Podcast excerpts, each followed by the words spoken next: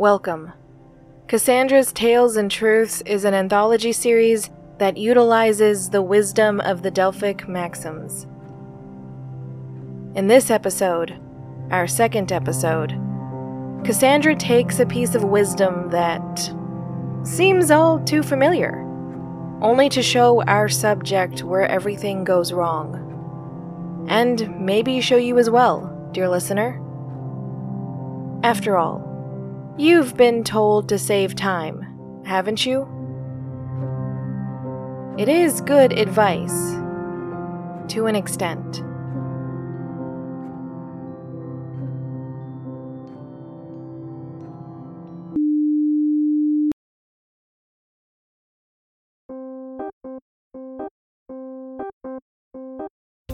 The small click of metal on metal filled the space. Its power came not through its own merit, but from the lack of competition. Rayena needed near silence to work, an exclusion of all sounds not native to her workshop. To that end, she had erected a near fortress for herself to work in. Isolated from the rest of the world, this space was small and tight, but far from cramped. Or that was what she would call it when Apollux and Saeva offered their criticism.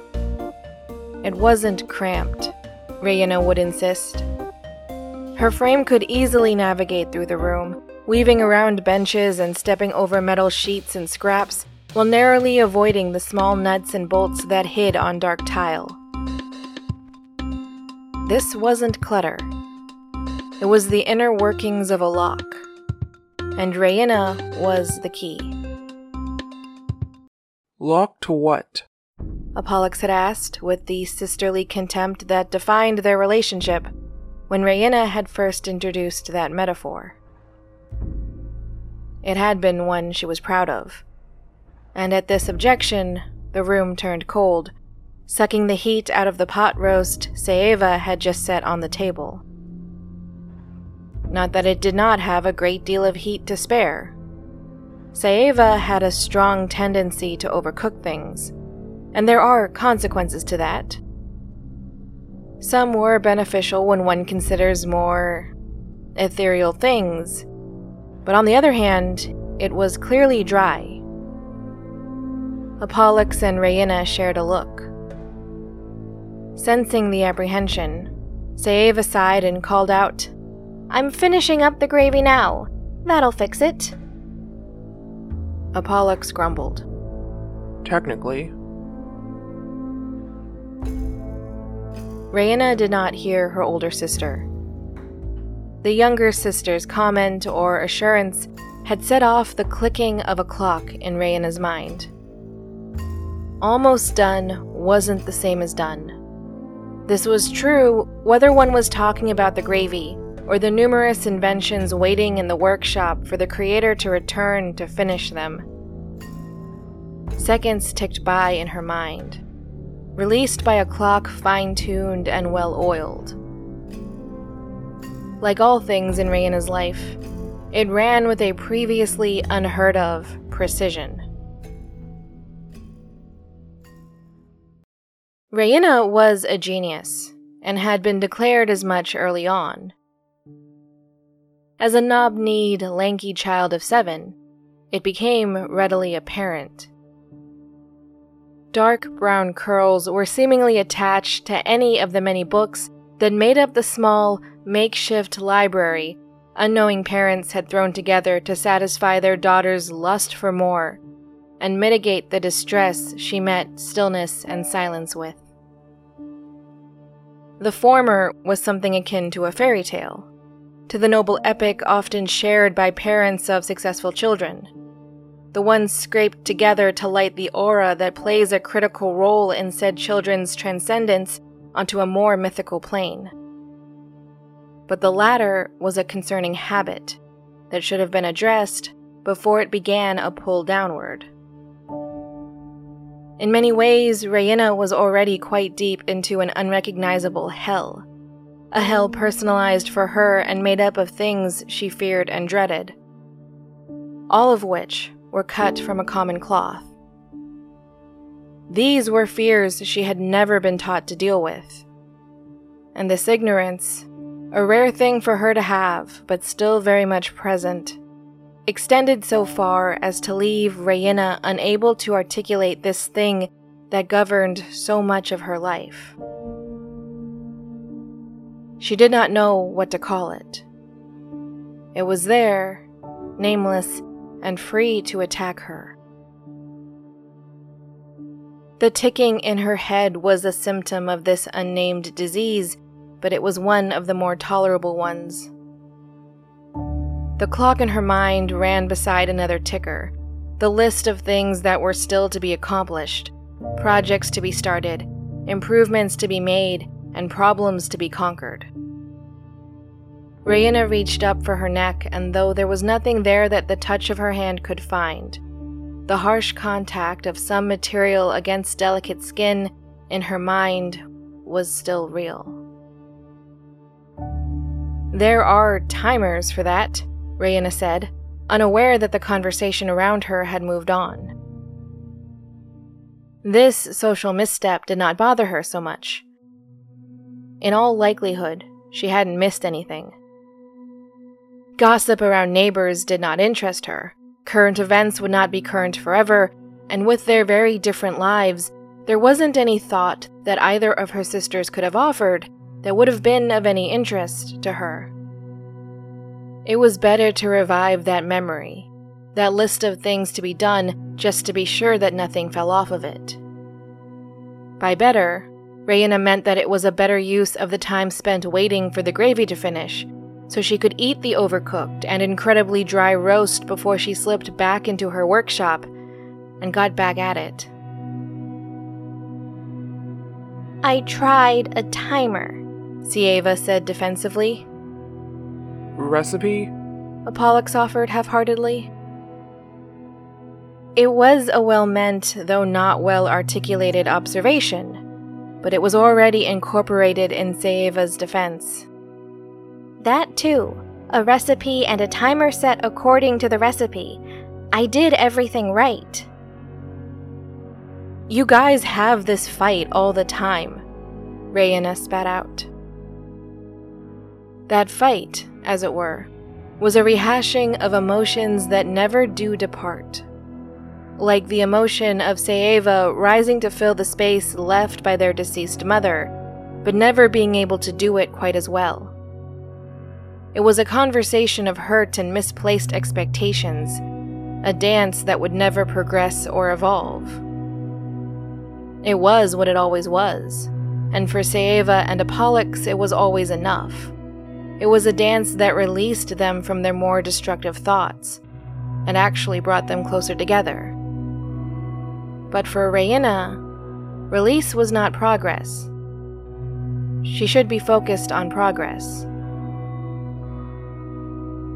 It was a conclusion stemming from Raina's most ardently held thesis. There was not enough time in the human lifespan to do everything, and so careful choices had to be made. Raina felt confident in hers as a general rule, but in this specific moment, she felt nothing but anxiety as her mind continued to race. Because now she had to worry about the roast getting cold, and the side dishes too because the gravy would technically fix the roast, but she did not want gravy on her string beans, which she could start eating if the food had been served up. But it hadn't been yet. Then again, that was a problem she could address herself. Raina reached for the serving spoon in the string beans. You need, like, a roast specific timer. Apollux raised an eyebrow. Meat thermometer, you mean? Saeva sighed again. We have one of those, she said exasperatedly. I just can't leave it in the oven, and I'm not going to stand here every five minutes checking it. Raina nodded as she reached for the mashed potatoes. That's why you need one that stays in the dish and tells you when it's done. I'd still have to look in the oven. Apollux raised a hand. Again, pretty sure those exist too. They usually go in turkeys, but whatever. Saeva glared at Apollux. Glared at a face so similar to her own. Same dark eyes, dark curls, pointed nose, and subtle lips. It sometimes felt like they were the same person, and that had made certain aspects of grief easier, so Saeva could not complain. But in this moment, Saeva chastised her older sister for the apparent sin of being slightly too late in the conversation. Again, again, I'd have to look in the oven. Saeva's frustration was compounding. Her left foot inched towards the doorway out of the kitchen dining room combination space, but it was simply a survival instinct to cope with the discomfort that she couldn't mention right now. This had been their mother's domain, and Saeva had taken her death the hardest. When she wasn't crying, she craved a different time, a time when she was not the one who bore the responsibilities of homemaking. It certainly wasn't the life she would have chosen for herself. Rather, it was the outcome that stood at the crossroads of two facts. One, that their mother was in fact gone, and two, that Saeva was the most capable of the three largely incapable sisters of managing a home. Saeva spent her days walking through a silent and cold household dreaming of a time when it was a lively and warm home.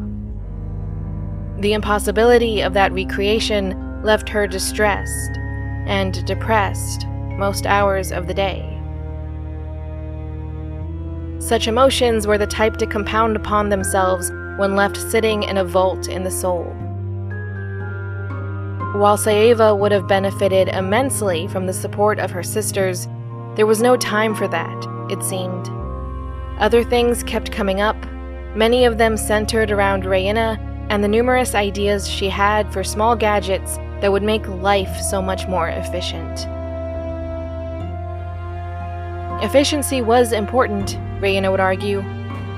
While you had a life anyway, that part went unsaid. Raina was trying to orchestrate a double count for whatever seconds you were destined to have or that's what Raina's goal seemed like. Consequently, Apollux did not feel the need to challenge it. She did not say much to either of her sisters, in fact. Nothing beyond the side comment. Like the one she offered right then. Not going to wait for the two of us? Apollux muttered, as Raina started eating the side dishes. Not going to wait for the gravy, at least? Saeva added. It's Mom's recipe. At that, the three of them flinched and pulled away from the two empty chairs at the tight table. Unspoken invitations had only been extended to the three of them, and no ghost was allowed at the table with them. But it seems as if social conventions only apply to physical beings. No, Raina added, because I've got to get back to the workshop. I have to make this meat thermometer timer thing now. The one I'm picturing in my head. Those exist, Apollux repeated. But she did not repeat the plea she had made in the past the one for the three sisters to have dinner together, to spend that time together as a family. While they were half the family they had once been, and that loss was immense, it was not a total loss, or a loss that stripped them of everything. They still had each other. Theoretically, of course. No, Raina argued while she pushed another spoonful of beans into her mouth. It needs to work with the oven, so the oven itself can tell you when it's done, because you can see it from a greater distance. Or maybe you don't even need to see it. Your ears are always working. It can tell you or communicate with you that it's done. What? Saeva choked out. Apollux did not even seem to get that far. Raina did not enjoy repeating herself. It was a waste of time. Talking with her mouth full, while not the best habit, was a way to make up some of that time but she could also use that opportunity to say something new. There's a way to efficiently double up on seconds, like letting the oven track the time a roast sits within it for you, or saying something new while you chew, rather than an idea that has already passed through your lips once. Apollux pulled herself together. I thought you were working on something else. She started. She couldn't finish, though. Her memory failed her in that moment. I was, Rayena admitted. This is a new idea, but I need to get it done so Saeva doesn't overcook things, and then I don't have to wait for gravy or whatever, and that means I can sit in my workshop longer and get my projects done. Saeva pushed her offense aside. Do you really. She stopped herself. She had to pick her words carefully. Rayena typically did not give people second chances when they spoke to her. Second chances meant lost seconds. It was like you were borrowing time from her, and the interest was impossibly high. This is the only time we see you, Apollux finished. Saeva assisted Apollux on her assist. It used to be three times a day, but now it's just dinner. It's easier to eat breakfast in my workshop now that there's a microwave and a fridge. And lunch? Easier to eat a big breakfast and push through till dinner. Saeva took that plan personally. She shook her head. She wasn't great at this, but she was doing her best, and it clearly had not been noted. In some ways, that was the wrong answer, but to Rayena, it was the right one. An argument on the matter would not be productive and would only push Rayena further away. The other two sisters had learned this through experience. Past times that did not go the way they hoped when Rayena began to guard the one resource that, they had to admit, was truly finite. But you are going with us to the wedding, right? Apollux asked, desperate for some sort of reassurance that her need for her sister's company would be met at some point in time, on some future date that she could look towards, drawing a type of fleeting comfort from the horizon. Rayena scrunched up her face. She had no intentions of going, and reasons for this lack of intention. This wedding was that of a cousin they weren't particularly close to, in a city far away with no easy travel, and weddings were based on hollow traditions anyway. All of that made for a mouthful, so Rayena didn't say it. Regardless, Apollux saw the hesitation and shook her head. Weddings and funerals are the only time this family gets together. What was this then? Rayena asked herself. The three of them together in this space.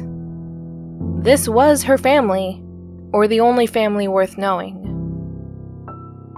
She didn't understand what Apollux meant, but the sadness on her face was so apparent that Rayena could not be confident in her conclusion.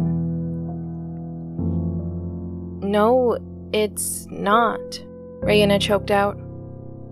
Yeah, it really is.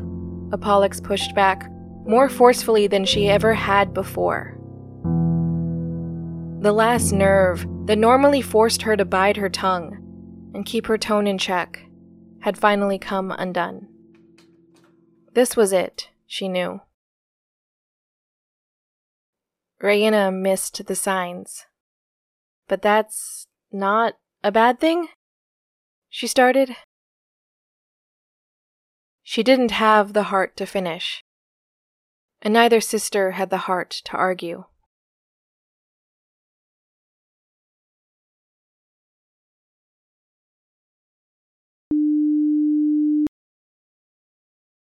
Cassandra's Tales and Truths is a production of Miscellany Media Studios. It is written, edited, produced, and performed by MJ Bailey, with music from the Sounds Like an Earful music supply. More information and transcripts can be found at oracleofdusk.online. That's one word, oracleofdusk.online. Thanks.